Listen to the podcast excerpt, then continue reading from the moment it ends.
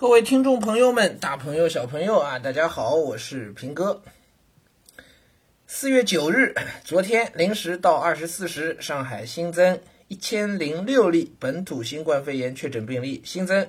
两万三千九百三十七例本土无症状感染者，合起来就是两万四千九百四十三例。嗯，每天都要做一下这个数学题，哎。哎呀，从三位数的加法到现在五位数的加法了，嗯，还在继续增长啊，而且没有看到峰值。我这句话都说了一个多礼拜了，我 从一万多开始，我们就已经在期待这个拐点，期待这个峰值的出现，但是，嗯，没没有啊，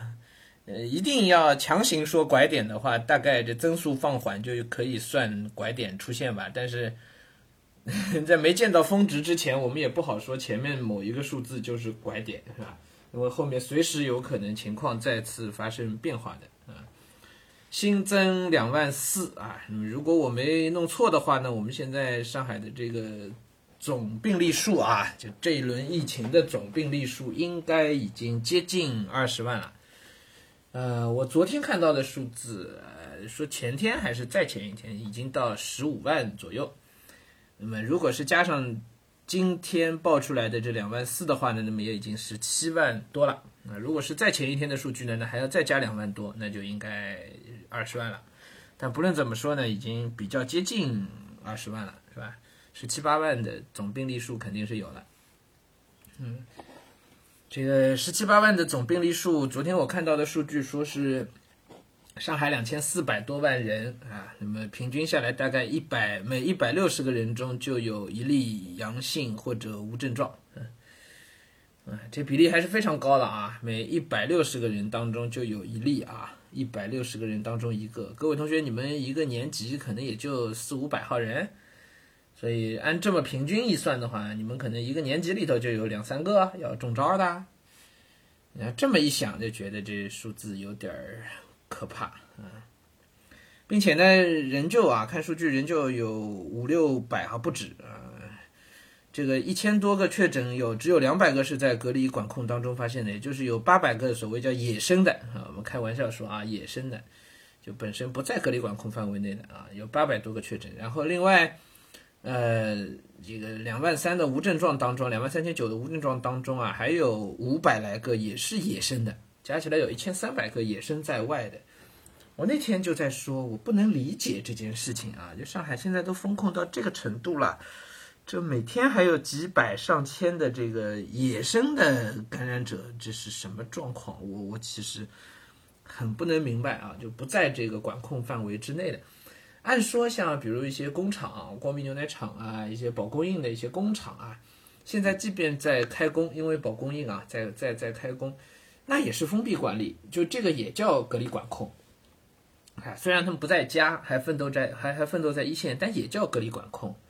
然后一些像居委会啊、物业啊这个工作人员，嗯，他们其实也是在隔离管控当中的，就是就自己在哪个小区啊，处于哪个位置，就那就定死在这个位置的，应该。都在隔离管控当中啊，到底哪儿来的这么多啊？每天都有好几百个不在隔离管控当中的这个野生的确诊，这件事情我我确实有有点超出我的认知范围了啊，不不太能明白啊。呃，希望哪位热心听众如果明白的话，可以跟我可以可以给我们解释一下啊。嗯，不太看得懂。哎，好说回来吧啊，外头呢阳光明媚啊，照样呢还是美好的一天又开始啦。嗯，确实还挺美好的啊。那在家呢，哎，反正工作是没有办法完全恢复到正常状态，就连正常状态的一半儿大概都很难恢复，应该讲啊，这是我自己切身的体会，因为时间都是碎的，时间全部都是碎的，而且，嗯。其实一天真正能够工作和读书的时间是很有限的，很少。嗯，我每天其实，比如说我读一些学术类的书，可能就只能靠自己的这个做笔记的这种方式，才能让自己稍微专注一点。但是笔记本身效率也是不高的。呃，关于所有做下来的笔记需要再进一步的整理思考，这个活儿就干不了。就干不了。我昨天尝试写一段和教育史有关的一些思考的东西，嗯，但是不断的被打断，不断的被打断，最后都没写出来，就头都就我自己因为脑子里有一个大概框架，我才去写的，结果对着那个框架就头只头都没开完。昨天是花了前后一个来小时，头都没开完，啊，这个就很痛苦，是吧？这个事情啊。然后就写作，它是需要你思路比较一贯的，稍微被一打断的效率就会极低啊，